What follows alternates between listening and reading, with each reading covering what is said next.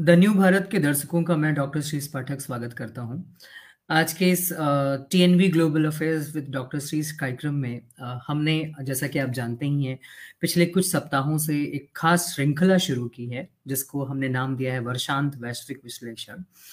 और इस विश्लेषण की श्रृंखला में हम विषय के विशेषज्ञों के साथ अलग अलग विषयों पर लगातार बातचीत कर रहे हैं। और अभी तक ये बातचीत काफ़ी सार्थक रही है और इसी क्रम में आज हम बात करने वाले हैं दक्षिण एशिया पर। दक्षिण एशिया पर क्यों बात करने वाले हैं? इसके लिए बहुत कुछ जवाब देने की ज़रूरत नहीं है। दक्षिण एशिया बहुत ही महत्वपूर्ण रीजन है वर्ल्ड पॉलिटिक्स में और हम जहाँ पे बैठे हैं, हम भारत के नागरिक हैं और दक्षिण एशिया में ये हमारा ही रीजन है।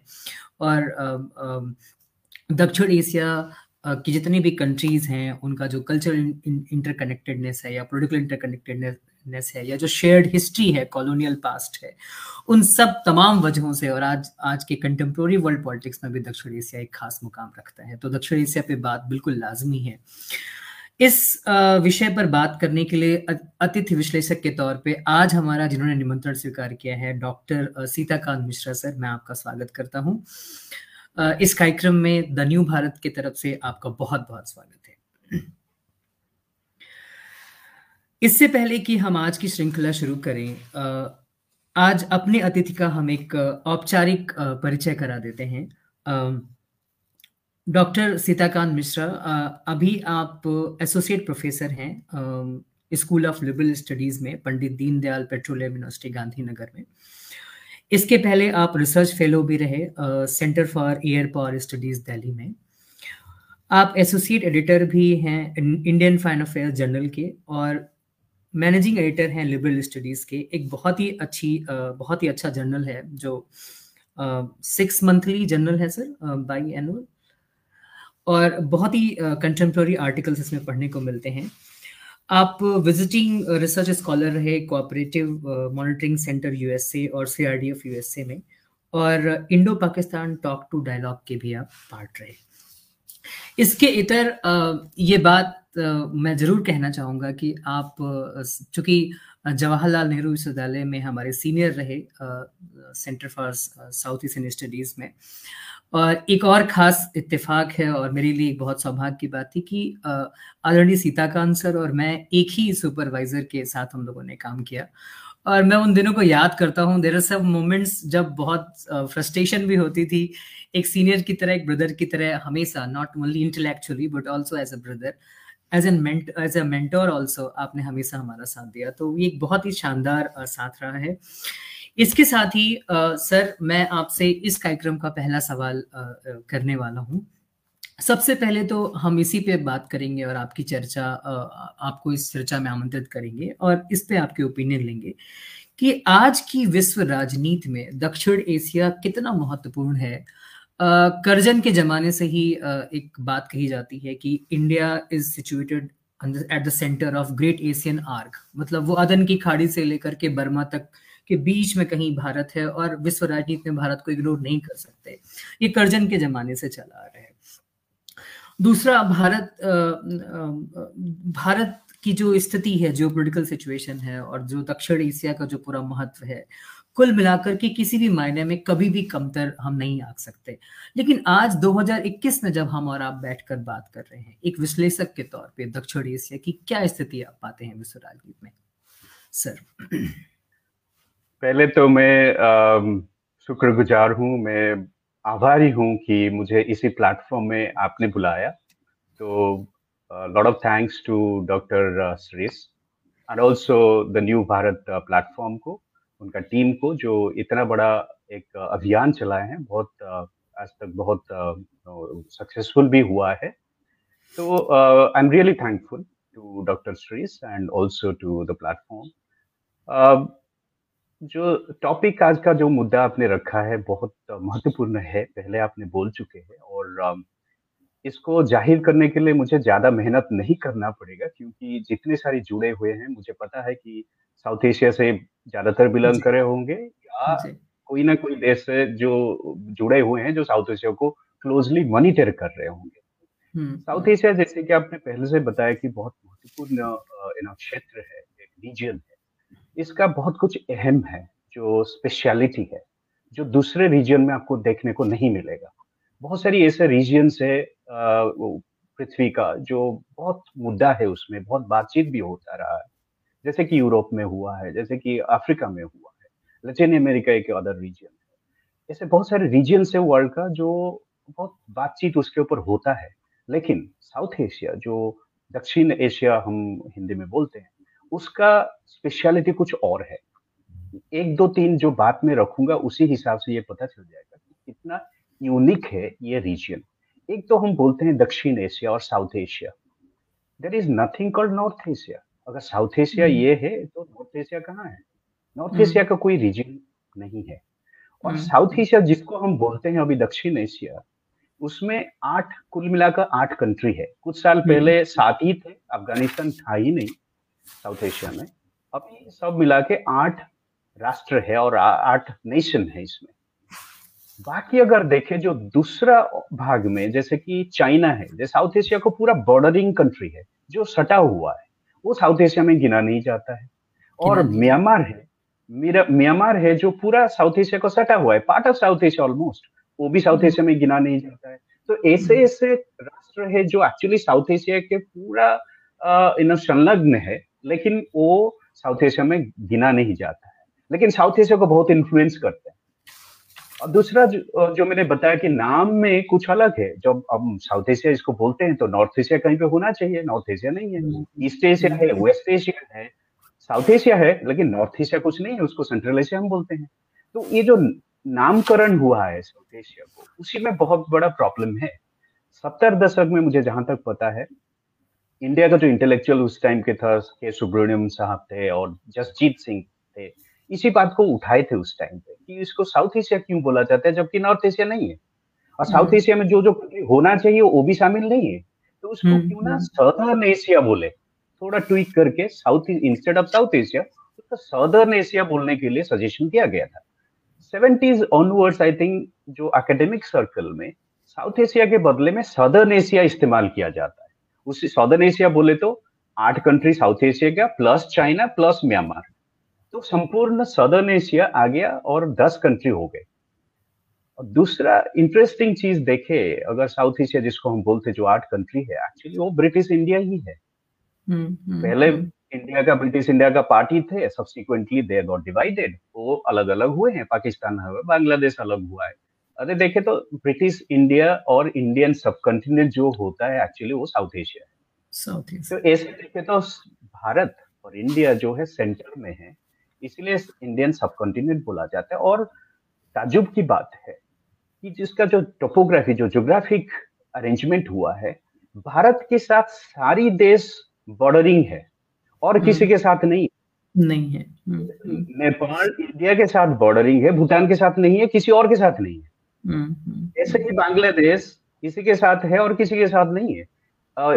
अफ़गानिस्तान ऑफ़ कोर्स थोड़ा एक्सेप्शन है क्योंकि वो बाद में आया। अदरवाइज़ देखे तो सारी सात कंट्री जो इंडिया के चारों तरफ़ है वो इंडिया के साथ बॉर्डरिंग है ऑब्वियसली इंडिया के साथ उनका बॉर्डर इश्यूज़ रहेगा। हम्म, हम्म, इंटरेस्टिंग चीज़ है जो ब्रिटिश इंडिया जो छोड़ के गए हैं और जो स्टेट बिल्डिंग और नेशन बिल्डिंग प्रोसेस शुरू हुआ था 1947 के बाद वो अभी तक चल रहा है। ओनली कंट्री जो भारत है थोड़ा स्टेबल है। Nation building state building process somehow settled बाकी सारी जो छोटे छोटे राष्ट्र है उसके चारों तरफ़ उसके state building nation building process अभी तक चल रहा है। इसीलिए उथल पुथल होता रहता है कुछ ना कुछ issue state building nation building चल रहा है हर कंट्रीज़ में। हम्म, चौथा। जो इंटरेस्टिंग पॉइंट है अब अगर भारत के साथ तुलना करें तो भारत के समकक्ष कोई भी राष्ट्र नहीं है। अगर कुल मिला दो सेवन स्टेट्स को तो भारत के हम्म, साथ वो कंपेरेबल नहीं है। एक एक पूरा कंप्लीट एसीमेट्रिक रिलेशनशिप है। जो इंडिया हम्म। बीच में है जो सेंटर पेरीफेरी का जो मॉडल है इंडिया सेंटर हम्म। में है चारों तरफ़ सारे राष्ट्र उसके ऊपर डिपेंडेंट है। और इंडिया एक मोनोलिथिक कंट्री जो कहीं भी संदर्भ में वो रिलेटेड नहीं है किसी के साथ। और सारी कंट्रीज़ हम्म। इंडिया के ऊपर डिपेंडेंट भी है। और इंडिया में कुछ भी होता है तो उसका असर इमीडिएटली बॉर्डरिंग रीजन में होता है। जैसे कि हमने देखा है बाबली मस्जिद का डेमोलिशन हुआ तो ढाका में भी उसका असर पड़ा। यहाँ पे इस साइड का पंजाब में कुछ होता है तो दूसरे साइड पंजाब में कुछ होता है। तमिलनाडु का पॉलिटिक्स में कुछ उथल पुथल होता है तो श्रीलंका में उसका असर भी दिखता है। नेपाल में कुछ भी होता है न्यू दिल्ली में उसका असर भी पड़ता है। तो इतना सटा जब मिला जुला हुआ है तो you can really separate them as different nations almost it's Indian subcontinent still वही चल रहा है। तो ये सारी यूनिकनेस जो है इसी क्षेत्र में मिलता है जो साउथ एशिया इसीलिए यूनिक होता है। और दूसरा चीज़ जो इंटरेस्टिंग है इसी रीजन में दो बड़े बड़े न्यूक्लियर पावर्स भी है जो पाकिस्तान है और इंडिया है। अगर आप चाइना को ले तो तीन है। It's almost a kind of triangle जो त्रिकोण बना हुआ है स्ट्रेटेजिक ट्रायंगल बन गया है। चाइना के साथ न्यूक्लियर पावर है इंडिया के पास न्यूक्लियर पावर और पाकिस्तान के पास न्यूक्लियर पावर है और तीनों मिलते जुलते नहीं है। इंडिया के साथ चाइना का भी राइवरली अनफोल्ड हुआ है धीरे धीरे से। इंडिया के साथ पाकिस्तान का तो राइवरली सत्तर साल अस्सी साल का पुराना है और चाइना पाकिस्तान के साथ जो गठबंधन है वो बहुत अच्छा चल रहा है। It's almost a kind of triangle triangle हुआ है त्रिकोण हुआ है और न्यूक्लियर वेपन्स का जो अस्तित्व बहुत मायने रखता है इस रीजन पे। और इसी की वजह से वर्ल्ड पॉलिटिक्स में बहुत ज़ोर से अफेक्टेड भी है। हम्म। तीसरा अदर एंगल्स बहुत सारी यूनिकनेस है जैसे कि यहाँ का पॉपुलेशन सबसे ज़्यादा है। ट्वेंटी हम्म, सेवन हम्म, पे है। सबसे ज़्यादा पॉवर्टी भी इसी रीजन में है। फंडामेंटलिज्म वर्ल्ड में मुहिम चला हुआ है अगेंस्ट फंडामेंटलिज्म जो टेररिज्म का जो मुद्दा सारा वर्ल्ड में चल रहा है उसी का तो जड़ यही से है। तो ऐसे ऐसे ग्लोबल मुद्दा जो जो भी है ग्लोबल ग्लोबल की लेवल पे जो जो भी मुद्दा चल रहा है उसी सारी मुद्दा का जड़ साउथ एशिया ही है। तो south Asia always at the centre of global politics अगर थोड़ा इतिहास भी हम देखें साउथ एशिया भी इसी पार्ट भी ग्लोबल पॉलिटिक्स का भी सेंटर में ऑलवेज रहा है। वर्ल्ड वॉर वन हो वर्ल्ड वॉर टू हो कोल्ड वॉर भी हो जैसे कि 1979 में रशिया इंटरफियर किया था अफ़गानिस्तान में उसके बाद नेटो फोर्सेस आ गए अफ़गानिस्तान में। हम्म, हम्म, उसके बाद lot of things have unfolded very recently हमने देखा है अफ़गानिस्तान में क्या हुआ 9/11 के बाद और कैसे नेटो फोर्सेस अगेन फिर अफ़गानिस्तान को आया है। और उसके बाद अभी थोड़ा शिफ्ट हुआ है ईस्टर्न साइड को तरफ़ जैसे कि इंडो पैसिफिक हो या पैसिफिक रीजन तो थोड़ा मूव उस तरफ़ हुआ है लेकिन south Asia always has been at the centre of world politics for all these reason तो ये सब मिला के अगर देखें तो साउथ एशिया हर टाइम जो विश्व दरबार की जो पृष्ठभूमि में ही रहा है और सबसे इंपॉर्टेंट बात मैं रखना चाहता हूँ कि साउथ एशिया का जो नाम है साउथ एशिया को अगर कोई जानता है आज आजकल की जमाने वो भारत की वजह से। क्योंकि। भारत अभी एक राइजिंग सुपर पावर है। मैं तो हम्म। बोलता हूँ ऑलरेडी सुपर पावर हो चुका है मेरे मन से। लेकिन हम्म। अगर ये राइजिंग पावर है सुपर पावर है और वो बिलोंग करता है साउथ एशिया से तो इंडिया को जब सारा विश्व देखता है वो देखता है कि ये साउथ एशिया का एक बड़ा सा कंट्री है। तो साउथ एशिया का अभी जो आइडेंटिटी है वो ऑफकोर्स इंडिया के वजह से है भारत के वजह से है क्योंकि भारत एक राइजिंग सुपर पावर के तरफ़ से उभर रहा है विश्व में तो south Asia of course is identified तो ये ये जो आपका आपने जो एक शानदार बहुत विस्तृत उत्तर दिया पहले प्रश्न का, इसके नॉमन क्लेचर से लेकर के दक्षिण एशिया के नामकरण से लेकर के, दक्षिण एशिया को अगर हम एक आइसोलेशन में देखें तो भी इसकी कुछ ऐसी पॉपुलरिटीज हैं जो इसको बहुत खास बनाता है। और रेस्ट ऑफ़ द वर्ल्ड के लिए साउथ एशिया कितना इंपॉर्टेंट है, इस पे भी आपने बहुत अच्छे से इस पे प्रकाश डाला। अगला सवाल जो बहुत ही ऑब्वियस है इसके बाद, जिस तरह से आपने उत्तर दिया तो बहुत ही ऑब्वियस सवाल है कि अगर इंडियन सेंट्रलिटी है साउथ एशिया या बल्कि आपने तो कहा कि दक्षिण एशिया का जो वजूद है स्ट्रेटजिकली वो भारत से जुड़ा हुआ है और भारत के बिना यू कांट इमेजिन एक्चुअली आप नहीं कल्पना कर सकते। तो अगर ये बात है तो भारत की विदेश नीति पे अभी बिल्कुल अगला सवाल आना चाहिए। और जब हम भारत की विदेश नीति की बात करते हैं तो विदेश नीति अपने आप में काफ़ी बड़ी चीज़ है। हम सब कुछ पे आज नहीं चर्चा कर रहे। लेकिन दक्षिण एशिया के जो रेस्ट ऑफ़ द कंट्रीज़ हैं, जो भारत के अलावा जो सात कंट्रीज़ हैं, जैसा आपने कहा कि भारत एक अकेला देश है, जो बाकी सारे सातों देशों से जिसके बॉर्डर मिलते हैं। उन्हीं सातों देशों के साथ भारत की विदेश नीति कैसी है? और अभी पाकिस्तान की चर्चा करें, पाकिस्तान की चर्चा आपने की थोड़ी बहुत कुछ अच्छी चीज़ें भी होती हैं, लेकिन ज़्यादातर तो बहुत ट्रबल्ड रिलेशनशिप है। करतारपुर के बारे में थोड़ा कुछ सकारात्मक न्यूज़ थी।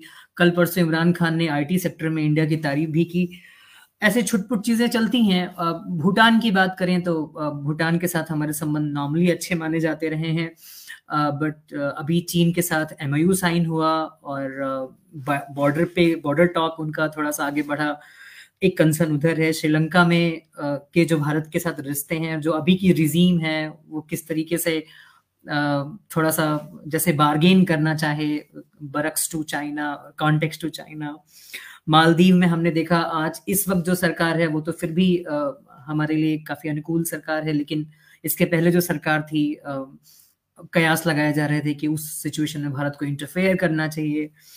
नेपाल में बहुत समय तक हम काफ़ी प्रभावी स्थिति में रहे। आज मार्क्सिस्ट की सरकार तो वहाँ पे नहीं है, कांग्रेस की सरकार आ गई है, लेकिन वो स्थिर सरकार नहीं है। फिर भी मार्क्सिस्ट जो माओवादी सरकार है और जो चीन का इम्पैक्ट है, उससे इनकार नहीं कर सकते। अफ़गानिस्तान में भारत की स्थिति, हमने कुछ कंस्ट्रक्शन वर्क किए हैं। लेकिन हमने कभी मिलिट्री इंटरवेंशन करने की नहीं सोची या अगर दक्षिण एशिया का अफ़गानिस्तान पार्ट है तो हम किस हद तक वहाँ आगे बढ़ते हो? या आज की तारीख में हमारी क्या भूमिका या कितनी हैसियत रह गई है? तो इस पूरी विदेश नीति पे मैं एक ओवरऑल आपकी टिप्पणी चाहता हूँ दक्षिण एशिया में भारतीय विदेश नीति को आप कैसे देख पा रहे हैं? बहुत अहम मुद्दा है एक्चुअली जब दक्षिण एशिया और भारत के बीच में संपर्क को हम देखें ओवरऑल इसका बहुत विस्तृत चर्चा भी होना चाहिए इसका बहुत बड़ा हिस्ट्री भी है जो लोगों को शायद पता नहीं है। थोड़ा विस्तृत में अगर हम जाए थोड़ा यू नो हिस्ट्री से शुरू करें। संक्षेप से करेंगे। हम्म, हम्म। अगर आप थोड़ा यू नो इतिहास को जाएँगे तो आप देखेंगे साउथ एशिया ऑलवेज अट्रैक्टिव था एक्सटर्नल पावर्स के लिए। जब ब्रिटिशर्स भी यहीं पे थे ब्रिटिश को रूल कर रहे थे उस टाइम पे जारिस्ट रशिया रशिया में जो जार शासन चल रहा था वो भी साउथ हम्म। एशिया भारत के ऊपर उनका बहुत नज़र था। वो चाहते थे कि हम्म। यहाँ पे भी आए। तो उसको हम्म। उस टाइम पे हम ग्रेट गेम कहते थे जो पहला ग्रेट गेम होता था। जारिस्ट रशिया कहते कि भारत तक आए और ब्रिटिश शासन को चैलेंज करे। वो आए थे ऑलमोस्ट आए थे अफ़गानिस्तान बॉर्डर तक। तो उस टाइम पे ब्रिटिश को चैलेंज था। इसीलिए अफ़गानिस्तान को एक बफर स्टेट बना के उन्होंने हम्म। की है रशिया के साथ। तो जार रशिया वहाँ पे रुक गए और उसी दिन से अफ़गानिस्तान एक बफर स्टेट के हिसाब से रहा। और उसी तो उस टाइम से अभी तक अफ़गानिस्तान ऑलवेज इनस्टेबल ये आज जो हो रहा है कोई नया चीज़ नहीं है। हम्म, हम्म, Afghanistan is always like this ये कोई नया चीज़। नहीं तो जब ब्रिटिशर्स यहीं पे थे ब्रिटिश का जो फॉरेन पॉलिसी था ब्रिटिश इंडिया का जो फॉरेन पॉलिसी था वो लार्जली अपने पहले ही एक यू नो नाम लिए थे जो लॉर्ड कर्जन थे। उसको कर्जनियन फॉरेन पॉलिसी हम बोलते थे। कर्जन हम्म। का जो आर्टिकुलेशन था वो इंडिया को सेंटर में रखे थे और चारों तरफ़ इंडिया के सिक्योरिटी के लिए एक बफर स्टेट अरेंजमेंट किए थे। एक ने एक मैंने बताया कि अफ़गानिस्तान एक बफर स्टेट था हम्म, अगर ईस्टर्न ईस्टर्न साइड आप आएँगे तो नेपाल और भूटान और एक बफर स्टेट था और तिब्बत एक्चुअली एक बफर स्टेट था चाइना और इंडिया के बीच में। और साउथ फर्दर साउथ आएँगे तो म्यांमार एक बफर स्टेट था जो जापानीज और इंडिया के बीच में ब्रिटिश तो ये ये लॉर्ड कर्जन का थ्री फ्रंट फ्रंटियर पॉलिसी बोला जाता है उसको। वही किए थे और लंदन से चाइना और रशिया के साथ रिलेशन इंडिया के तरफ़ से होता था।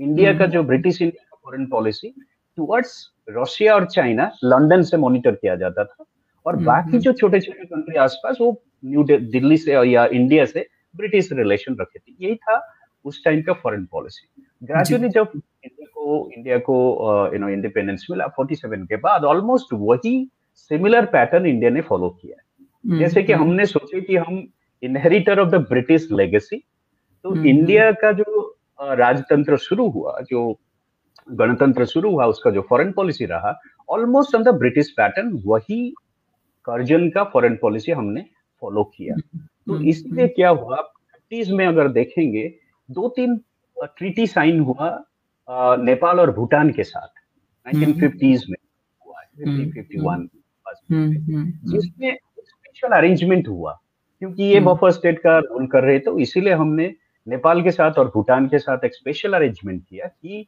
उनका फॉरेन पॉलिसी डिफेंस पॉलिसी और इकोनॉमिक पॉलिसी इंडिया के द्वारा गाइड होगा। वो इंडिपेंडेंटली कुछ नहीं कर पाएँगे।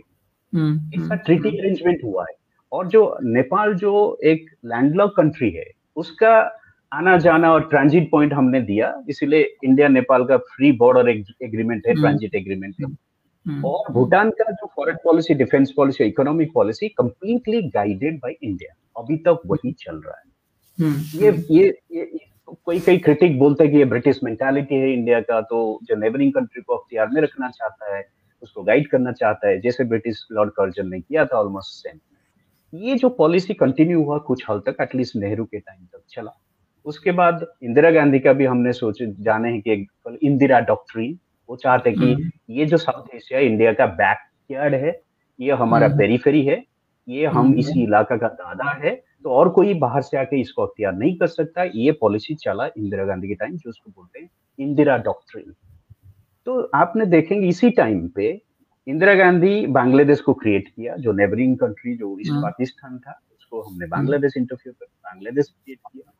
इंदिरा गांधी उस टाइम पे न्यूक्लियर टेस्ट करवाया। बाकी जो जो भी रिलेशन रहा नेबरिंग कंट्रीज़ में ये जो शोकेसिंग हुआ कि देखो हम हम्म। ऐसा भी कर सकते हैं अगर हमारे लाइन पे नहीं आओगे तो हम ऐसे कर सकते हैं these were some indication though India was not interested not literally doing it but ये छोटा छोटा जो नमूना दिखा है इंडिया ने वो असर पड़ा हमारे नेबरिंग कंट्रीज़ को कि देखो इंडिया मोस्ट पावरफुल कुछ भी चाहे कर सकता है सब्सिक्वेंट हम्म। एरा में अगर आप आएँगे राजीव गांधी के टाइम पे तो राजीव गांधी के टाइम में मालदीव में ऑपरेशन हुआ श्रीलंका में ऑपरेशन हुआ। हम्म। और ऐसे जो ये these are intervention in a way अगर हम देखें तो ये नेबरिंग रीजन में इंडिया का इंटरवेंशन है। नेपाल हम्म। में हर टाइम हमने पॉलिटिकल इंटरवीन इवन मोदी के टाइम पे इसी राज में आपने देखा हमने सर्जिकल स्ट्राइक किया है। अगर ऐसे देखे तो एस डी बुनी का जो पैंक्स ऑफ़ प्रोक्सिमिटी जो किताब है उसमें उन्होंने टैबुलेट किए हैं कितने टाइम इंडिया ने नेबरिंग कंट्रीज़ में डायरेक्टली और इनडायरेक्टली इंटरवीन किया है around you know fifteen time अब तक maybe around twenty times India has intervened interfered in the neighbouring countries sometime militarily sometime political इसका ये सारी जो इंडिकेशन है कि देखो India can do anything with the neighbouring मुझे लग रहा है ये सारी जो चीज़ अगर मिला के देखे तो एक फियर साइकोसिस पैदा किया है हमारे नेबरिंग कंट्रीज़ के मन में कि इंडिया कैन डू एनीथिंग तो इसी को हम बोलते हैं कि समहाउ क्योंकि इंडिया का जो प्रोमिनेंट रोल साबियस्त हुआ है और ज़ाहिर हुआ है उसका असर नेगेटिव हुआ ज़्यादातर नेबरिंग कंट्रीज़ आप देखेंगे they are very happy with China not with India हमारे साथ जो भी नेबरिंग कंट्री आप देखें हम्म, किसी के हम्म। साथ really good relation except Bhutan. और किसी के साथ इतना निगुड़ संपर्क नहीं है। वो सारी not so happy but they are all happy with China यही अब रियलिटी है आज साउथ एशिया का। तो ये सारी हुआ क्यों? क्योंकि हमारा जो एटीट्यूड टुवर्ड्स द नेबर कि हम तो तुम्हारे लिए ये करेंगे, तुम हमारे लिए क्या करोगे? जो रेसिप्रोसिटी हम ये इंडिया के, हम तैयार है, हम बड़े कंट्री है, कुछ नेबरिंग कंट्री के लिए कर सकते हैं, लेकिन इन रिटर्न नेबरिंग कंट्री हमारे लिए क्या दे सकता है? हमको ये पता नहीं था कि ये स्मॉल कंट्री है, छोटा भाई है, हमारे लिए कुछ नहीं दे सकता। हमारे पास सब कुछ हम देने के लिए। वो एटीट्यूड इंडिया का नहीं आया था फिर आई के गुजराल इंदर कुमार गुजराल हम्म, हम्म, हम्म। गुजराल साहब जब प्राइम मिनिस्टर बने उन्होंने एक जो गुजराल डॉक्ट्रिन के नाम पे उसके बाद आया उसमें नॉन रेसिप्रोसिटी का ट्रेडिशन शुरू हुआ। जो हम बड़े कंट्री है हमारे नेबरिंग कंट्री के लिए हम कुछ भी कर सकते हैं। Without asking anything in return reciprocal नहीं की है क्योंकि हम बड़े भाई है कुछ भी कर सकते हैं। ये जो पॉलिसी शुरू हुआ 90s के बाद शुरू हुआ उसी में ज़्यादातर इंडिया और नेबरिंग कंट्री का रिलेशन बेहतर हुआ बहुत अच्छा हुआ। और अब अगर आज का अकल देखेंगे तो इंडिया का जो external external aid assistance programme है उसमें ज़्यादातर जाता है भूटान और अफ़गानिस्तान। बहुत यू नो सहयोग कर रहा है इंडिया नेबरिंग कंट्रीज़ में और उनको उनके हिसाब से एड एंड असिस्टेंस देता है। उनको जो चाहिए जो प्रोजेक्ट हम्म। चाहिए इंडिया उसी में देता है without any terms and condition तो भूटान में हम्म। ज़्यादा जाता है अफ़गानिस्तान में हमने देखा कितने सारी प्रोजेक्ट इंडिया ने किया ये सारी गुडविल हम्म। के हिसाब से हुआ है। बाकी नेबरिंग कंट्रीज़ में होता है। मैं अगर एक छोटा सा एग्ज़ाम्पल देके यू नो आगे बात बढ़ाऊँगा। इंटरेस्टिंग है मोनोटोनस को यू नो किल करने के लिए मैं ये बोल रहा हूँ। 2014 में ये सरकार नया आया था मोदी सरकार। सुषमा स्वराज जी उस टाइम पे हमारा वैदेशिक मंत्री थे। तो एक कॉल मिला उनको रात समर मिडनाइट पे दिसंबर में समर में भी the first week of December 2014 उन्होंने मालदीव सरकार से एक फ़ोन कॉल उनको मिला रात 12 बजे मिडनाइट में कि मालदीव्स का जो कैपिटल है माले में ड्रिंकिंग वाटर है ही नहीं कल सुबह के शॉर्टेज हुआ था ड्रिंकिंग वाटर तो क्या करे, सुबह सुबह माले का इंटायर सिटी उनका कुछ जो डिसालिनेशन प्लांट खराब हो गया था तो ड्रिंकिंग वाटर अवेलेबल नहीं है। तो उन्होंने ही कॉल्ड अप उसका authorities called up to Sushma Swaraj Sushma Swaraj took it so nicely and mobilize within few hours Indian air force and Indian navy to drop water और give them supply them drinking water within short तो आप देख सकते कितना you know इससे बदान्य है जो हम आउट ऑफ़ द वे जाके हमारे नेबरिंग कंट्रीज़ को हेल्प किए हैं without asking anything in return ये हम्म। हुआ है जो गुजरात डॉक्ट्रिन के बाद गुजरात प्राइम मिनिस्टर जब थे उसके बाद ये शुरू हुआ है। हम्म। महाकाली ट्रीटी हुआ है Ganga water sharing treaty sign हुआ है बहुत कुछ उसके बाद हमारा एटीट्यूड टुवर्ड्स नेबर चेंज हुआ है। जो भी आज नरेंद्र मोदी का सरकार का जो फॉरेन पॉलिसी है जहाँ तक हम देखते हैं नेबरहुड फ़र्स्ट बोलते हैं। हम्म, और इंडिया का जो फॉरेन पॉलिसी है वैदेशिक नीति है उसमें नेबरहुड प्रोमिनेंट प्लेस अक्वायर करता है और पहला स्थान लेता है। तो इसीलिए आपने देखा है मोदी जब मोदी जब स्वेरिंग इन सेरेमनी की वोट टेकिंग सेरेमनी की में सारी साउथ एशियन लीडर्स को बुलाए थे including prime minister Nawaz Sharif that time of Pakistan सब लोग आए थे। उसी के बाद उन्होंने नेबरहुड फ़र्स्ट किए पॉलिसी किए अभी नेबरहुड उसके बाद भूटान गए थे। पहला visit foreign visit Narendra Modi का भूटान ही था। तो ये हम्म। सारी देखे तो आपका जो 1947 से अब तक जो ट्रांजिशन हुआ है बिग ट्रांजिशन बहुत अच्छे तरह से जा रहा है। होपफुली हमारे नेबरिंग कंट्री हमको समझे। और हमारा एक जो कंसर्न है हम चाहते हैं सब कुछ करने के लिए इनफैक्ट सब कुछ किए हैं नेबरिंग कंट्रीज़ के लिए लेकिन एक हमारा कंसर्न रहा, है नेबरिंग कंट्री के रिलेशन का कि हम तो बड़े भाई है कुछ भी करेंगे जो भी चाहिए कर सकते हैं। हमारे डेवलपमेंट के साथ आप शामिल होइए और आप भी डेवलप करिए। इट्स अ सोर्स इंडिया का इंडिया एक इंस्पायरेशन होता है। इंडिया एक you know profitable you know partner है हमारा नेबरिंग कंट्रीज़ के लिए। लेकिन इंडिया एक कंसर्न है जो नेबरिंग कंट्री को ध्यान देना चाहिए जैसे कि इंडिया का नेशनल सिक्योरिटी को कोई अफेक्ट ना करे। अगर आपके बॉर्डर से टेररिज्म आके हमारे कंट्री में करते हैं तो वो सह नहीं हो सकता। India can tolerate any nonsense of our neighboring countries except except the national security issue. यही हमने आज तक एक मैसेज दिया है कि जो हमारे नेबरिंग कंट्री है स्मॉल कंट्री है हम उनको चाहते हैं कि वो हमको एक अपॉर्चुनिटी समझे। भारत को अपॉर्चुनिटी समझ के हमारे साथ मिले और हम इंडिया कैन डू एनीथिंग और इंडिया का नेशनल सिक्योरिटी को वो थोड़ा ध्यान दे। यही एक कंडीशन है जो आई थिंक जायज़ है और ठीक है।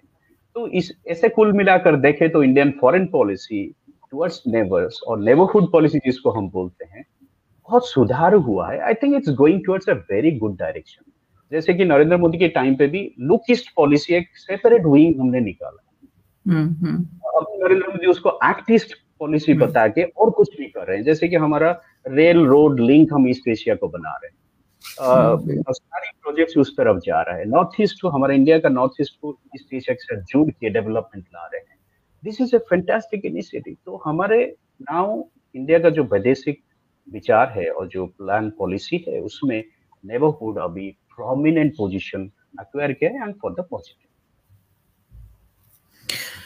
ये आ, आपको सुनते हुए जैसे एक माइंडसेट जैसे एक माइंडसेट ही बदले इस तरह का कुछ मैं महसूस कर पा रहा हूँ। क्योंकि मेरे मन में भी एक बहुत व्यक्तिगत ये संशय रहा कि जो मैं फील कर रहा था कि बाकी जगहों पे भारत की विदेश नीति ज़रूर कुछ अच्छा कर रही है, लेकिन दक्षिण एशिया में हमें उसके वैसे परिणाम नहीं मिल रहे हैं। लेकिन आपने जैसे जो जवाब दिया, उसको हम इतिहास के नज़रिए से देखें और ग्रेजुअली और उसके चैलेंजेस भी समझें और जो गुजरात डॉक्टर से होते हुए फिर नरेंद्र मोदी तक की जो पूरी यात्रा थी और जिस तरह से आप बहुत कॉन्फिडेंट टोन में कहते हैं कि होपफुली हम एक अच्छे डायरेक्शन में जा रहे हैं। ये बड़ी एक राहत वाली बात है। एक विश्व राजनीति के विद्यार्थी के तौर पे मुझे बहुत ही ये सुन के बहुत राहत मिली है। लेकिन एक और छोटा सा सवाल, एक छोटी ही टिप्पणी मैं चाहूँगा, लेकिन मेरी अपनी जिज्ञासा है कि कम से कम दक्षिण एशिया में भारत की तरफ़ से, जैसे आपने एक और टिप्पणी की कि आज की तारीख में हमारे जो पड़ोसी हैं, वो चीन से ज़्यादा खुश हैं। ये भी आपकी ही टिप्पणी है। तो चैलेंजेस तो हैं जियो पोलिटिकल चैलेंजेस ही ऐसे हैं कि भारत की वो स्थिति बनती है और हमने एक गुजराल डॉक्ट्रिन से वो जेस्चर भी मेंटेन किया है और धीरे धीरे हम नेबरहुड फ़र्स्ट की तरफ़ भी बढ़े हैं। लेकिन क्या कुछ हमारी तरफ़ से और होना चाहिए कि जो चाइना है, जो इस सिचुएशन को एक्सप्लाइट करता है और काफ़ी हद तक वो इसको एक्सप्लाइट कर पा रहा है। तो भारत की विदेश नीति के तौर पे हमें क्या कुछ और ज़रूर कर देना चाहिए या करना चाहिए? या वो कौन से ऐसे अनक्लेम्ड एरियाज़ हैं टेरिटरीज हैं, जहाँ पे भी विदेश नीति को, भारत की विदेश नीति को पहुँचना चाहिए, अगर आप दो तीन रेखांकित कर सकें तो? ऐसे देखें तो एक्चुअली भारत का जो इन्फ्लुएंस है साउथ एशिया में इज़ वेल एस्टेब्लिश नाउ कोई उसको चैलेंज नहीं कर रहा है। कोई सेवन एट कंट्री जो भी अराउंड है they accept now India is the monolithic leader of this part of the world उसमें कोई यू नो गुंजाइश भी नहीं है। लेकिन अभी जो हमको परेशानी आ रहा है विदेश नीति में वो चाइना का जो चाइना का जो एंट्री चाइना स्ट्रेटेजिक एक्सेस कर रहा है साउथ एशिया में और इंडिया को इंसर्कल करने का प्रयास जो कर रहा है और उसी में हमारे जो छोटे छोटे कंट्री चारों तरफ़ थे जो एक्चुअली इंडिया को लाइक नहीं कर रहे थे वो भी शामिल हो रहे हैं। तो ये तो ट्रेंड हम पिछले एक दशक से देख ही रहे हैं चल रहा है। लेकिन ये भी ये ये ट्रांजिटरी है मेरे मत से क्योंकि हमने देखे एक एक कंट्री जो श्रीलंका चाइना के साथ बहुत जुड़ा हुआ है हमन टोटा सी पोर्ट को शुरुआत किया लेकिन फाइनली उनको लगा कि हम तो डेट ट्रैप में आ गए। जी तो वो सबक सीख तो थोड़ा टाइम हम्म। वक्त लगेगा मुझे जहाँ तक पता है कि चाइना का जो एंट्री हो रहा है साउथ एशिया में जो हमारे छोटे छोटे राष्ट्र को कैसे कैसे करके इन्फ्लुएंस करने के लिए कोशिश करता है जैसे कि Pakistan already in the trap Sri Lanka had its own lessons Maldives भी उसी लाइन पे है तो बांग्लादेश वाले सो ये थोड़ा टाइम लगेगा कि ये छोटे कंट्री फिर एहसास करे कि ये चाइना का ट्रैप था और हम उसमें फंस चुके हैं। ऑफ़ कोर्स ऑलरेडी उसका असर हमारे ऊपर पड़ेगा क्योंकि जब चाइना एंट्री कर चुका है तो ये हम्म। हमारे जो बैकवाटर हम सोचते थे कि हमारा बैकयार्ड है हमारा नेचुरल स्पेयर ऑफ़ इन्फ्लुएंस है उसमें कोई एक्सटर्नल हम्म। पावर आए और हस्तक्षेप करे हमारा सिक्योरिटी सिचुएशन डेफिनेटली प्रिकेरियस है हम पहले से ही इंडियन ओशन को हमारा ओशन माने हैं और इंडियन ओशन में सुपर पावर राइवलरी को हमने ऑब्जेक्ट किया है हिस्टोरिकली अभी हम्म, जब चाइना एंट्री मारा है चाइना एंट्री किया है तो उसको हम टॉलरेट नहीं कर पाए ये तो पक्का है हम्म। रही बात कैसे हमारे जो छोटे छोटे राष्ट्र जो ऑलरेडी चाइना के कब्जे में है या ट्रैप में जा रहे हैं उनको कैसे हम हैंडल हम्म। करें?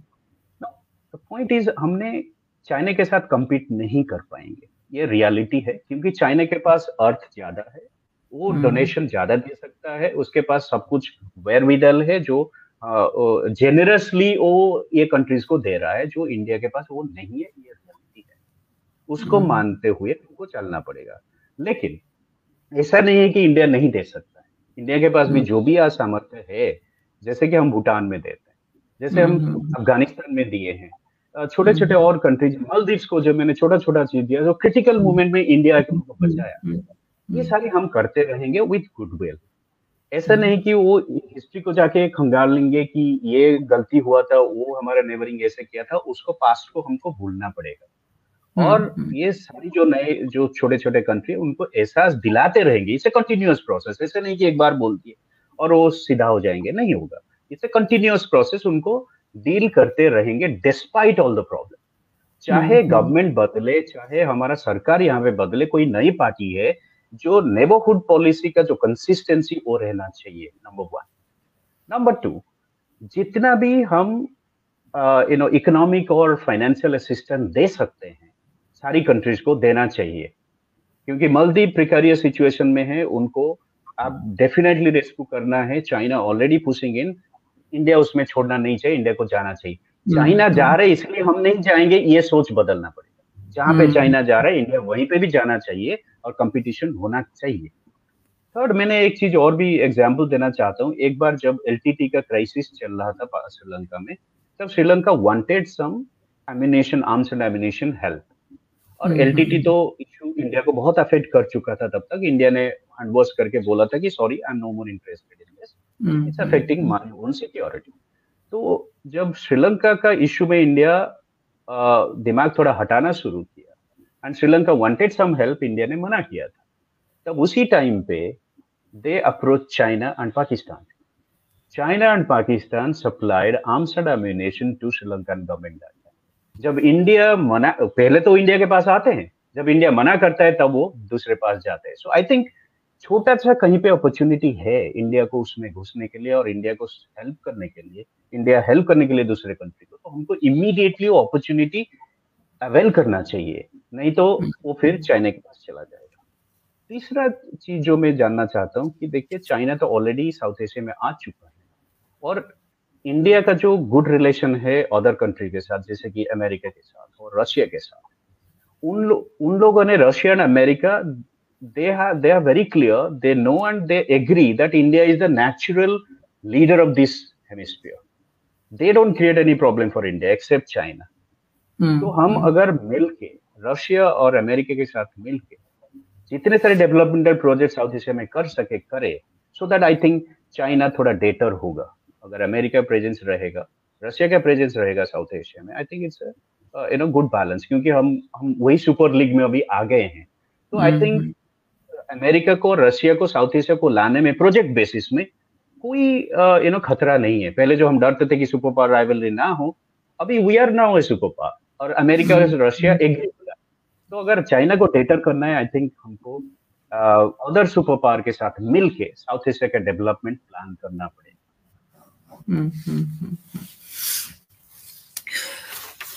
भारत की विदेश नीति से अब जो अगला सवाल मैं करना चाहता हूँ, वहाँ से चल करके फोकस करना चाहता हूँ दक्षिण Asia as a region south Asian regionalism पे। अभी रेस्ट ऑफ़ द वर्ल्ड छोड़ देते हैं और अभी बिल्कुल सोचते हैं दक्षिण एशिया एक रीजन के तौर पे। और उसमें जो साउथ ईस्टर्न रीजनलिज्म है, इस पे सवाल मैं इसलिए करना चाहता हूँ कि compare to any other region अगर हम दक्षिण एशिया के देशों के बारे में बात करें तो हमारे पास कॉमनलिटीज ज़्यादा हैं डिफरेंसेस उतने ज़्यादा नहीं है। उसके रीजन आपने भी बताया कि ब्रिटिश इंडिया के पार्ट रहे इंडियन सब कॉन्टिनेंट है। बहुत पुराना सोशल कल्चरल पॉलिटिकल टाइज हैं। मतलब उन्हें भूला नहीं जा सकता, वो हमारी रूट के पार्ट हैं।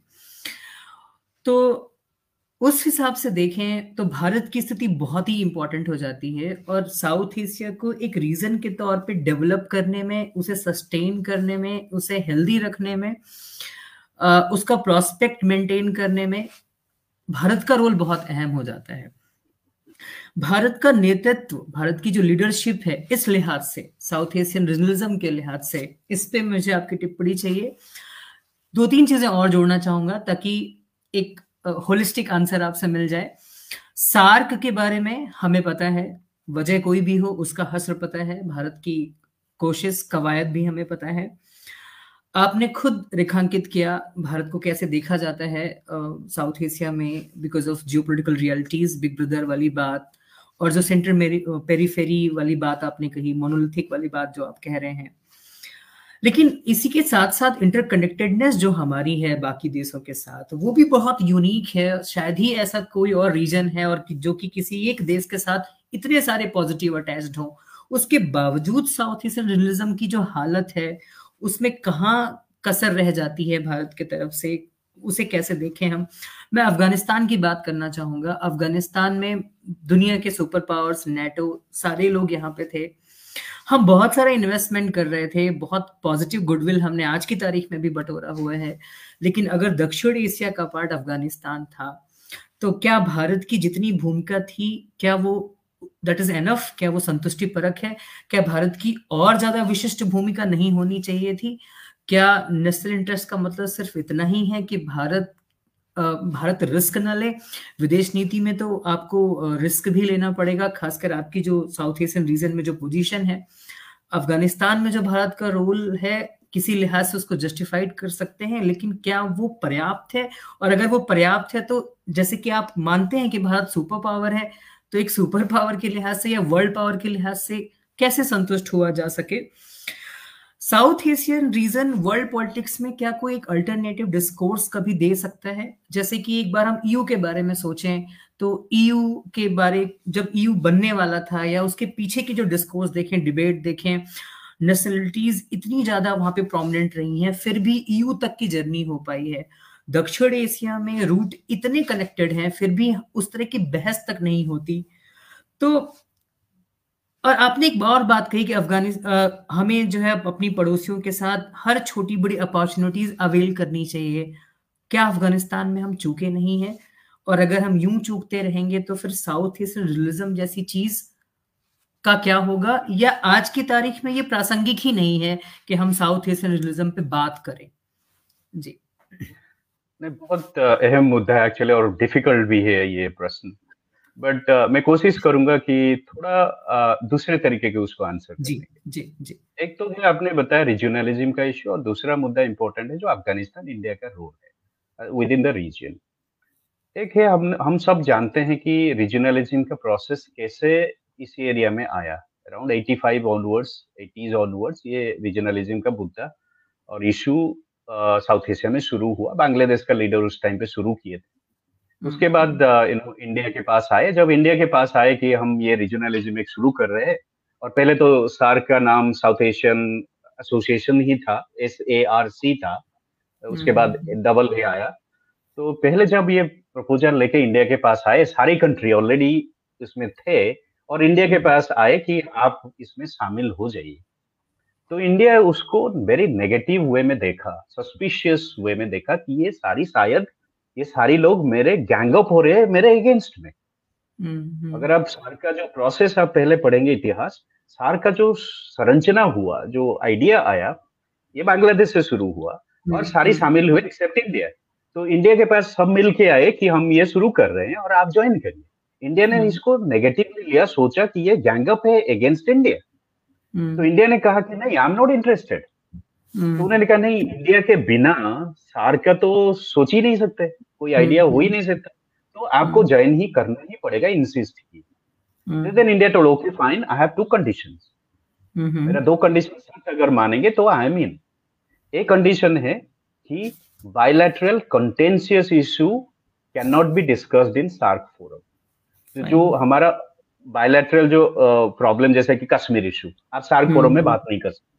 नहीं कर सकते हम्म, हम्म। इंडिया को पता चला कि ये चारों पाँच लोग मिल जाएँगे छह लोग मिल जाएँगे और वोटिंग करके निकाल लेंगे हाँ। डिसीज़न ले लेंगे तो हम्म। ये सेकंड जो the the decision of SARC should be taken on consensus basis. That means mm. every member has a uh, voting right और उसको कहते हैं वीटो पावर तो अगर एक कंट्री एक डिसीज़न को वीटो एक्सरसाइज किया तो वो बिल खत्म ये mm. दोनों अगर राज़ी है सार्क चार्टर में आएगा then India will join and they had no the way they had to include so SAARC charter में ये दोनों कंडीशंस रखा हुआ है। तो इसीलिए सार्क hmm. फोरम में कोई भी सार्क hmm. रीजन का प्रॉब्लम डिस्कस नहीं हो सकता।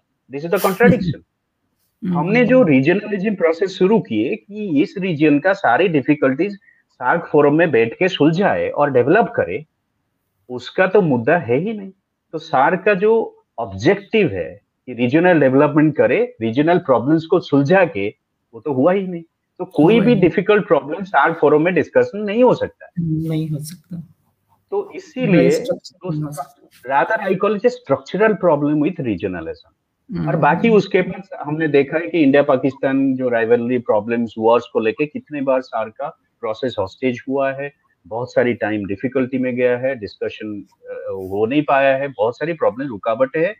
इकोनॉमिक यू नो इंटीग्रेशन का आप बात किए कि हम यूरोपियन यूनियन अगर इतना हो गया एक रोल मॉडल है can we implement it here can we replicate it here मैंने मैंने मेरे जहाँ तक वेग आइडिया है बहुत साल पहले एक गुडविल एम्बेसडर यूनाइटेड नेशन का थे जो इंडिया का है। Forgetting his name South Asian का एक लाइब्रेरी उन्होंने दिल्ली में बनाया हम पढ़ने के लिए जाते थे वहाँ पे। hmm. उन्होंने एक किताब निकाले थे uh, उसका नाम है Sasia the Sasia story Sasia mean South Asia S A S I A उन्होंने hmm. बोले थे कि उनका ड्रीम था कि South Asia will have a common currency like euro उसका hmm. नाम होगा Sasia. I am forgetting his name goodwill ambassador India के थे मदनजीत सिंह. आई थिंक मदनजीत सिंह उनका जो सार का लाइब्रेरी एक है आरकेपुरम में उसके हम पढ़ने के लिए जाते थे मेंबरशिप लेके.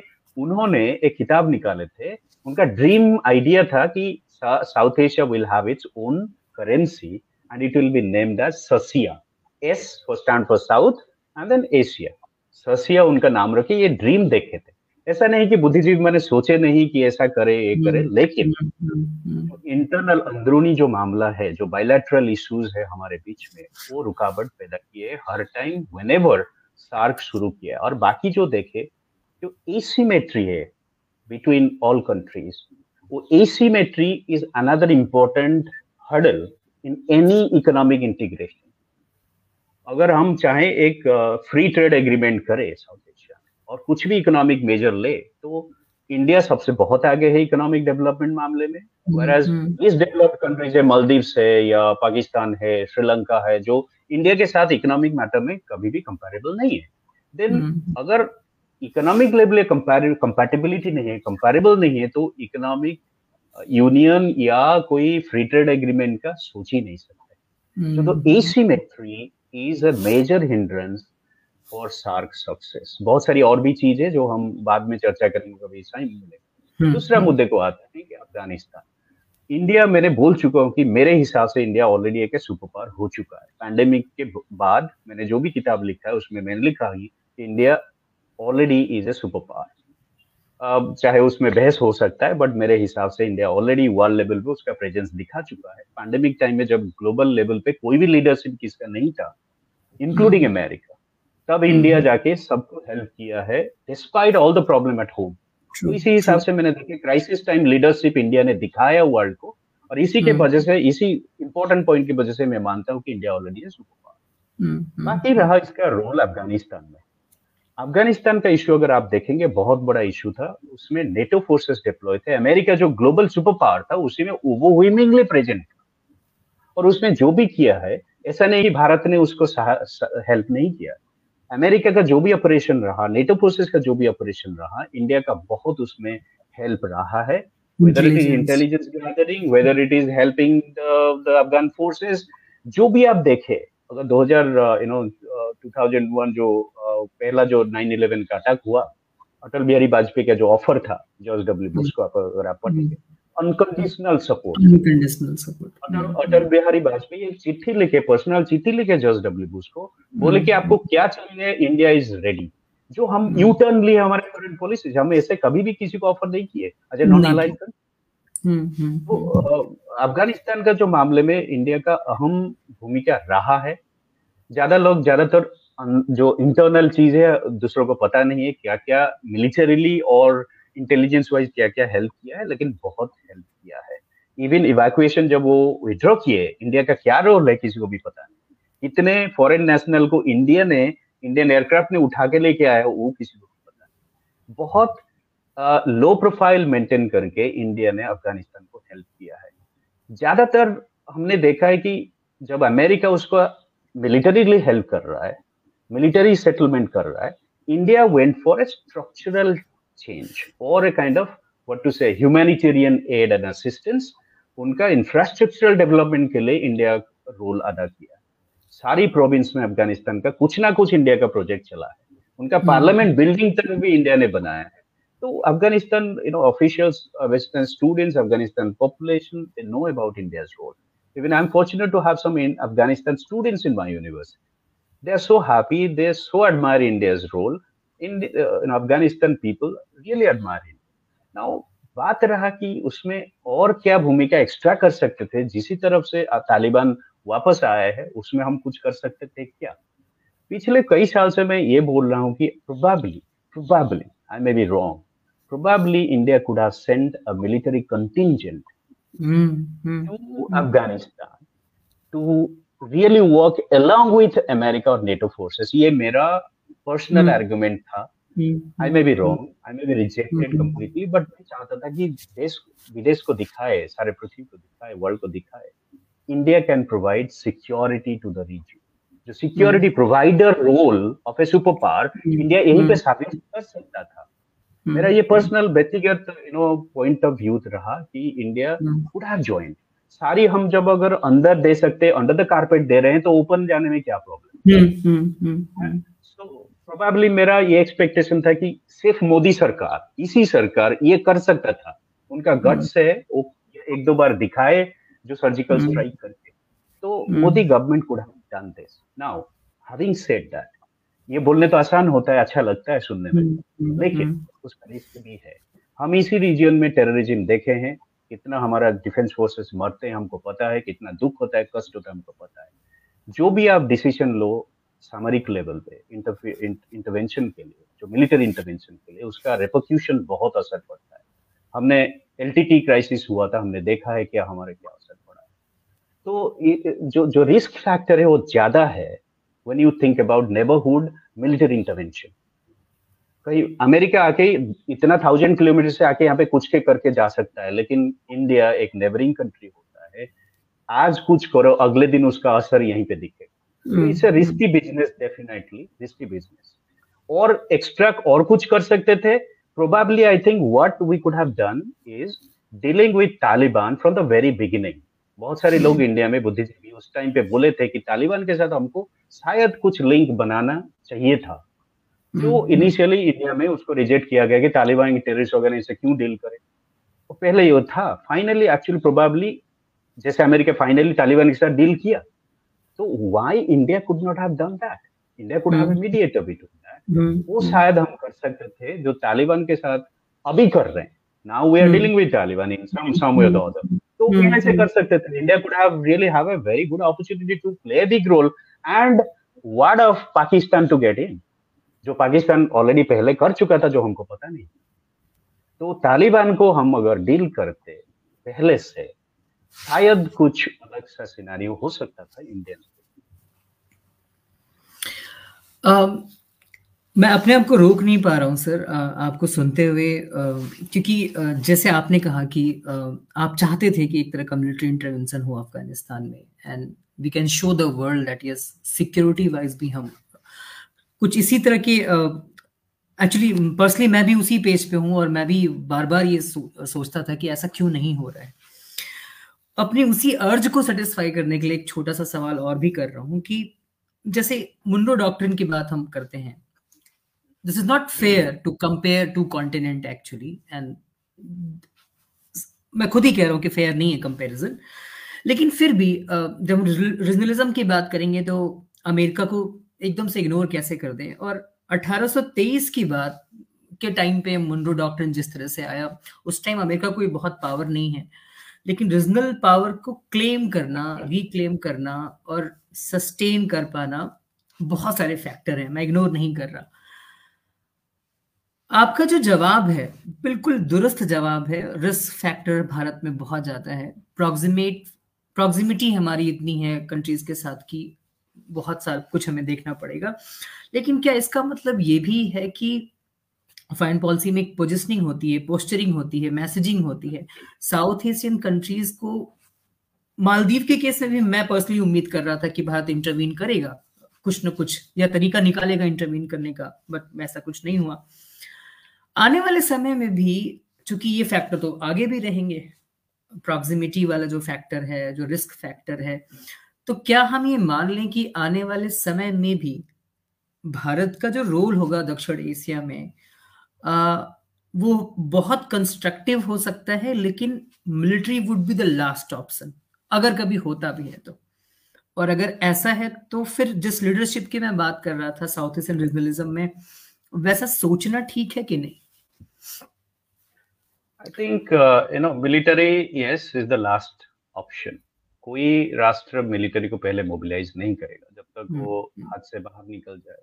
उसके बाद कुछ सोचते हैं। पहले डिप्लोमेसी होता है डिप्लोमेसी का बहुत सारी यू नो भाग भी होता है। इकोनॉमिक डिप्लोमेसी करो कल्चरल डिप्लोमेसी करो कैरेटन स्टिक पॉलिसी करो। बहुत सारे तरीके हम्म, होते हैं एक यू नो डील करने के लिए।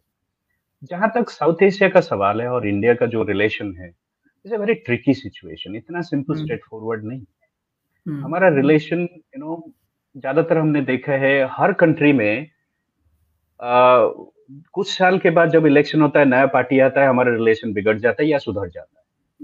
It's not very consistent policy जैसे कि बांग्लादेश में यू नो बीएनपी आता है तो हमारा रिलेशन और कुछ होता है आवामी लीग आता है तो रिलेशन दूसरा हो जाता है। हम्म, तो हम्म। वो जो वो जो पॉलिटिकल डायनामिक्स है रीजन का वो भी बहुत फैक्टर करता है।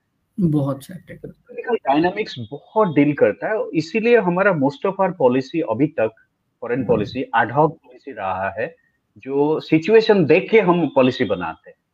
कोई एक यू नो कंसिस्टेंट पॉलिसी हम नहीं बोलते कि यही हमारा पॉलिसी अगले दस साल तक नहीं होता है। ये एडहॉक पॉलिसी हमने आई थिंक सोचा है कि ये सही पॉलिसी है। सिचुएशन को देख के हम पॉलिसी बनाएँगे। अब तक अफ़गानिस्तान में हम बहुत अच्छे से कर रहे थे good will laurels everything was good all of a sudden देखा कि तालिबान आ गया तालिबान के साथ हम डील नहीं किए कुछ नहीं किए नाउ एवरीथिंग इज़ हॉस्टेज तो नाउ इसमें हमको ये सोचने चाहिए थे कि क्या कर सकते थे? कुछ और खामियाँ रह गया क्या? हम आगे क्यों नहीं बढ़ पाए? अभी जितना इन्वेस्टमेंट हो गया वो तो गया पानी में। ना हम्म, जो हम्म। हम लीडरशिप रोल दिखाए थे एंड बहुत सारी उसके लिए लॉरेंस भी मिला था हमको वो सारी क्या nothing now how to recalibrate it ऐसे नहीं कि इंडिया हम्म, का नहीं है हमारा फॉरेन पॉलिसी नहीं सोच रहा I think small window has open with Taliban की कैसे डील करें उनको की वजह से ड्रग्स जो मेडिसिन अभी सप्लाई किए थे and then we got back our some international as well so somewhere you know recalibration चल रहा है I think a constant recalibration is needed for everyday developments in South Asia. It's a very dynamic region. Every day politics change होता है every day situation बिगड़ता है वो भी है Very smart move India को करना पड़ता है every day. I think foreign policy establishment has come to a level now. I think somewhere the other, हमको जो structural changes foreign policy में करना है, ये बहुत साल का मुद्दा है कि हमको और यू नो डिप्लोमेट्स चाहिए हमको और यू नो फॉरेन पॉलिसी को ब्रॉड बेस करना पड़ेगा जैसे कि अदर एक्सपोर्ट को लैटरल एंट्री करके फॉरेन पॉलिसी को लाना है, जो मोदी मोदी सरकार ने शुरू किया है अदर मिनिस्ट्री में। वैदेशिक यू नो जो हमारा फॉरेन पॉलिसी एस्टेब्लिश में ये सारे स्ट्रक्चरल डेवलपमेंट और एडजस्टमेंट करना ही पड़ेगा I think that's the need of the hour बाकी साउथ एशिया को देखे तो India yes China is a threat China, I mean, we don't accept that. I mean, we don't openly say that China is a threat. I think we have to tell now onwards, China is a threat. वो पहला सवाल है हमारा जो neighbouring countries है उनको repeatedly engage करके बोले कि India is an opportunity not a threat ये रिपीटेडली दोहराना पड़ेगा उनको कि India is an opportunity not a threat you can trust India ये सारी आई थिंक हमको रिपीटेडली उनको एंगेज करके बताना पड़ेगा। And our ministry is I think affairs ministry is you know very prompt in that and in fact they are doing and ये I think मेरे हिसाब से ये सबसे अपॉर्चुन टाइम है एक्चुअली क्योंकि इंडिया का जो गुडविल वर्ल्ड में बहुत अच्छा है अभी। Can mobilise goodwill to sort out problems in the region I think एक एग्जांपल देके मैंने यहीं पे ब्रेक करूँगा कि देखिए बांग्लादेश में जो प्रोजेक्ट चल रहा है न्यूक्लियर प्रोजेक्ट बांग्लादेश में चल रहा है Bangladesh is constructing a nuclear reactor Rooppur में। हम्म, हम्म। तो बांग्लादेश रशिया के वहाँ पे रिएक्टर बना रहा है तो India of course is a regional player तो रशिया के साथ हमारा ऐसा अच्छा डील हुआ है कि बांग्लादेश में भी जो भी रिएक्टर बन रहा है सेकेंड रिएक्टर के लिए प्लान भी चल रहा है उसमें इंडिया का रोल भी बहुत इंपॉर्टेंट है उनका साइंटिस्ट को ट्रेनिंग दिया जा रहा है इंडिया में India is or other involved in the regional. This very important development. तो hmm. हर प्रोजेक्ट देर इज़ स्कोप अगर कहीं पे रशिया इंडिया और अमेरिका की स्कोप है हम उसमें शामिल होके आई थिंक ज्वाइंट प्रोजेक्ट करें। ताकि चाइना का जो एंट्री उसको बंद करे। और आई थिंक जो हमारे जो नेबरिंग कंट्री का जो फियर है एक फियर साइकोसिस बैठ गया है कि इंडिया के कब्जा कर लेगा इंडिया के प्रेशराइज करेगा वो चला जाएगा। अगर कोई एक्सटर्नल पार्टनर हमारे साथ जो लाइक like माइंडेड जैसे कि अमेरिका के साथ रशिया के साथ ज्वाइंट प्रोजेक्ट करे in the neighbouring countries so that उनको भी तसल्ली मिलेगा we are confident and China is out I think this is the best strategy we can think तो आज आज के इस कार्यक्रम का आखिरी सवाल और ये जो आखिरी सवाल है वो उसको उसको मैंने अभी डिज़ाइन किया है आपको सुनते हुए ही। बहुत सारे इशारे डिप्लोमेटिक तरीके से अगर मैं समझने की कोशिश करूँ, उनको मिलाते हुए ये सवाल मैं आपसे पूछ रहा हूँ। हमने दक्षिण एशिया की लिमिटेशन पे भी बात की क्या क्या क्या क्या चैलेंजेस हैं और कहाँ कहाँ भारत के लिए इतने चैलेंजेस आते हैं।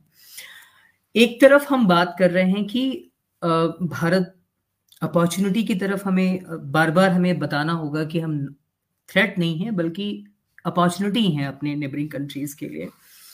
और जब जर्नलिज्म की बात चलती है तो एक एक पुरानी समझ कह लें या एक बनी बनाई समझ ये कहती है कि एक रीजन के अंदर जो भी कंट्रीज़ हैं वो हमेशा ये चाहते हैं कि रीजन के अंदर जो दूसरी शक्तियाँ हैं वर्ल्ड पावर्स हैं सुपर पावर्स हैं, वो इंटरवीन ना करें, उनमें राइवलरी ना हो। रीजन के अंदर के कंट्रीज़ आपस में इतना कोऑपरेशन करें कि बाहर के कंट्रीज़ को रोल प्ले करने का मौका ना मिले। दक्षिण एशिया में हमने देखा कि वो स्थिति उस तरह से नहीं बन पाएगी। उसके बहुत सारे कारण हैं जिसपे अधिकांश पे आपने चर्चा की। उस प्रस्थान बिंदु से, उस कॉन्टेक्स्ट से अगर ऐसे हम बात करें कि अभी जैसे आपने खुद इशारा किया कि सुपर पॉल रेवेलरी वाले सिस्टम से अब हम बाहर जा रहे हैं। अब भारत का अमेरिका के साथ, रूस के साथ यूके के साथ, फ्रांस के साथ मिल करके और इंडो पैसिफिक को भी इस चर्चा में हम जोड़ें। एक तरफ़ तो हम दक्षिण एशिया में ही भारत की स्थिति पे बात कर रहे थे और उसकी लिमिटेशन पे बात कर रहे थे। और एक तरफ़ ये जो देश हैं, वो इंडो पैसिफिक जो एक बड़ा एरिया है उसमें भारत की सेंट्रल स्थिति या भारत की महत्वपूर्ण स्थिति हमने, हम क्वाड के बारे में हमने सुना ही और क्वाड एक ऐसी स्थिति है, ऐसी संभावना है कि वो लगातार रेलेवेंस में रहने वाली है, खासकर चीन की वजह से वो लगातार ही रेलेवेंस में रहेगी।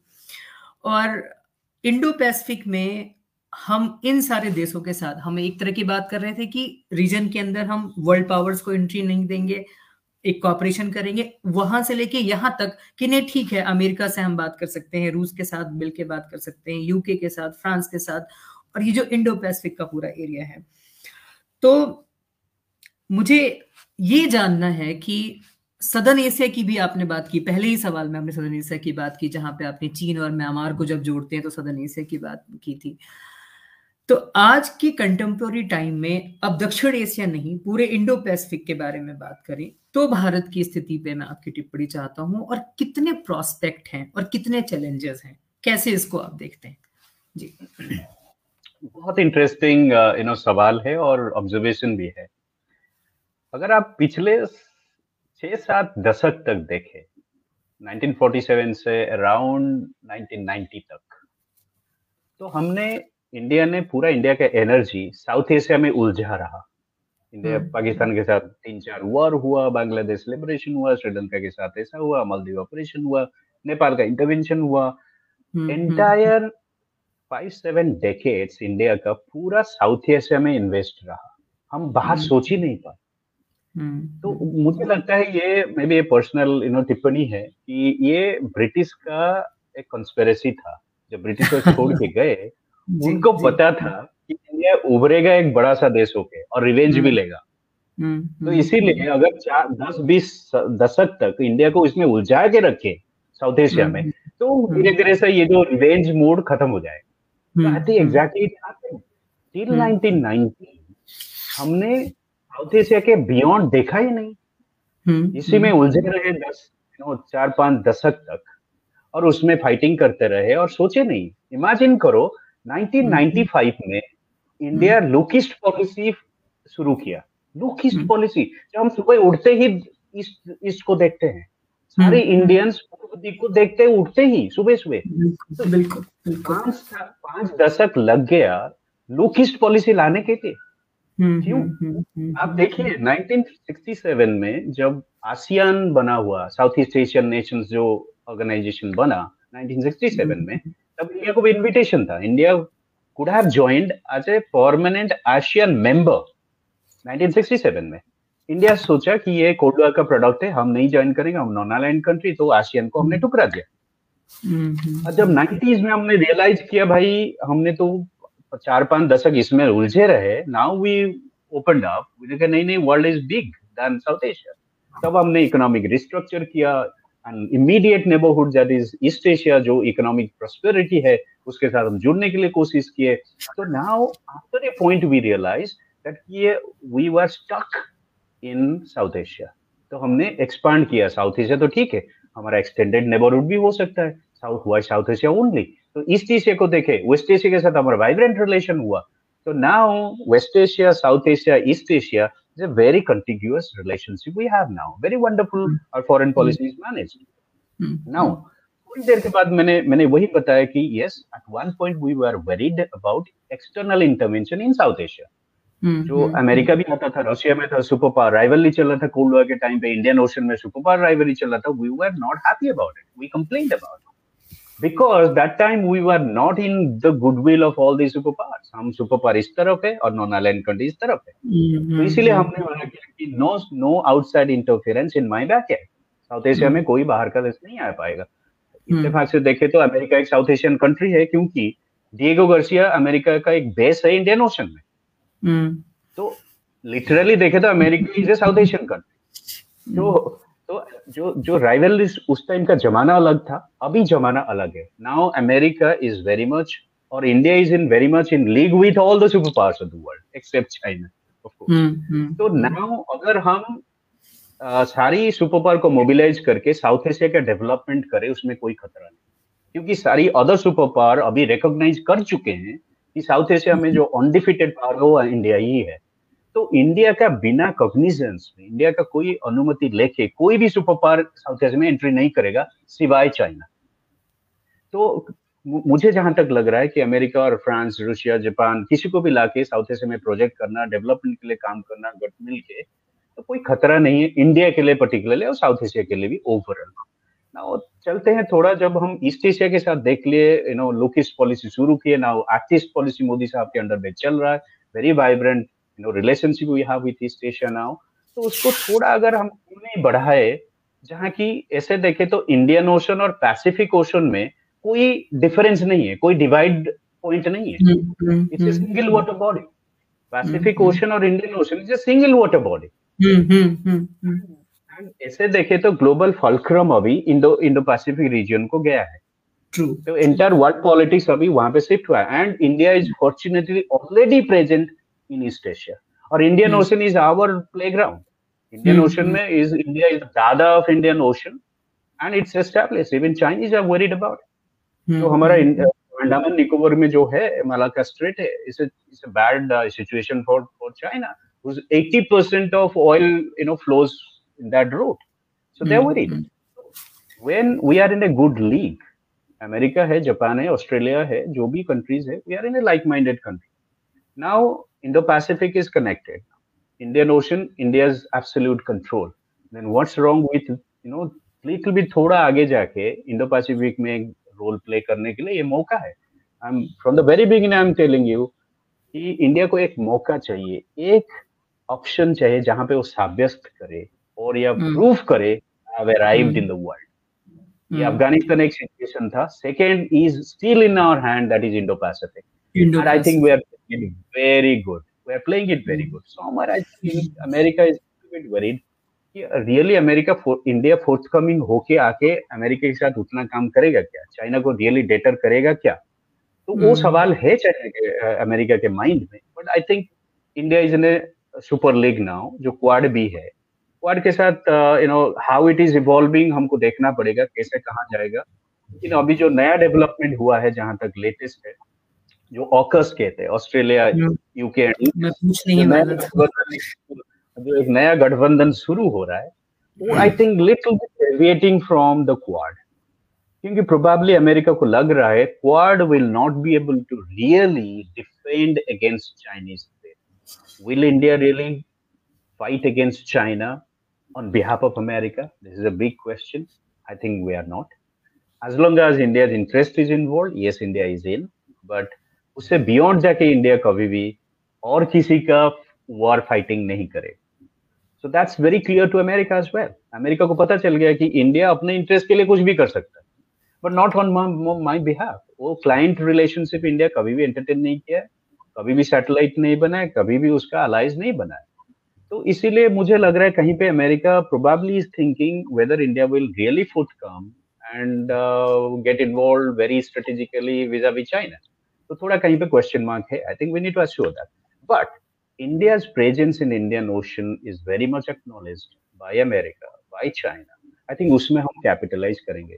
जब इंडो पैसिफिक का बात होता है तो इंडिया को इग्नोर किया नहीं जा सकता ये साब्यस्त हो चुका है. So India has a role in वो जो इंडो पैसिफिक को कैपिटलाइज करके इंडियन ओशन को यू नो कैपिटलाइज करके इंडो पैसिफिक रीजन में उभर रहा है एज ए स्टेबल प्लेयर वो एस्टेब्लिश हो चुका है. And Chinese, China is really worried about India's dominant presence in Indo-Pacific or Indian Ocean particular.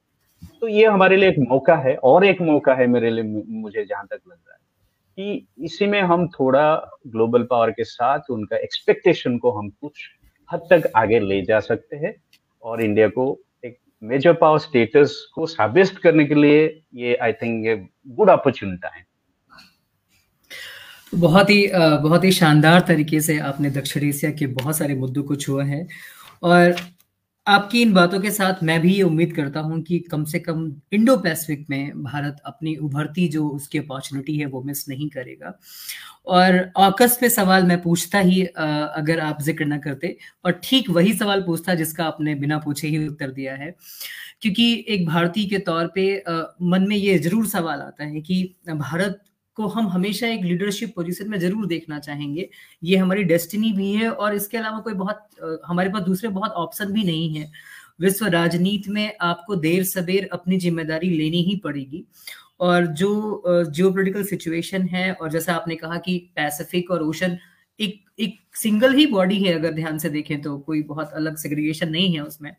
तो भारत को आज नहीं तो कल ये ज़िम्मेदारी लेनी ही पड़ेगी। तो हम ये दुआ करते हैं, ये उम्मीद करते हैं कि अपने राष्ट्रहित बचाते हुए, सुरक्षित करते हुए, परिमार्जित करते हुए भारत अपनी वैश्विक जिम्मेदारियाँ क्षेत्रीय जिम्मेदारियाँ, राष्ट्रीय जिम्मेदारियाँ निभाता जाएगा।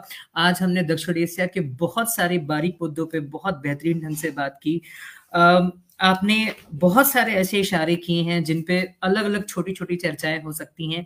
मैं उम्मीद करता हूँ कि द न्यू भारत के दर्शकों के लिए, विश्व राजनीति के विद्यार्थियों के लिए, दक्षिण एशिया के सभी लोगों के लिए जो इस पे पकड़ बनाए रखना चाहते हैं, नज़र रखते हैं लगातार, जिनकी इसमें रुचि है, उन सबको आज का कार्यक्रम बहुत ही सार्थक लगा होगा। द न्यू भारत की तरफ़ से, व्यक्तिगत मेरी तरफ़ से मैं आपका हार्दिक धन्यवाद करता हूँ। बहुत बहुत धन्यवाद, सर। बहुत बहुत धन्यवाद। बहुत बहुत धन्यवाद डॉक्टर श्रीस और new Bharat you know platform को। और जितने सारे दर्शक भी जुड़े हुए हैं मैं उनको भी बधाई देता हूँ। ये ये ये डिस्कशन जारी रहेगा। और डॉक्टर श्रीस मुझे उम्मीद है कि और थोड़ा हाइट को जाएँगे और अच्छा प्रोग्राम आगे भी देखेंगे। जी बिल्कुल बिल्कुल बहुत बहुत धन्यवाद। थैंक यू सो मच शुक्रिया शुक्रिया शुक्रिया सर शुक्रिया।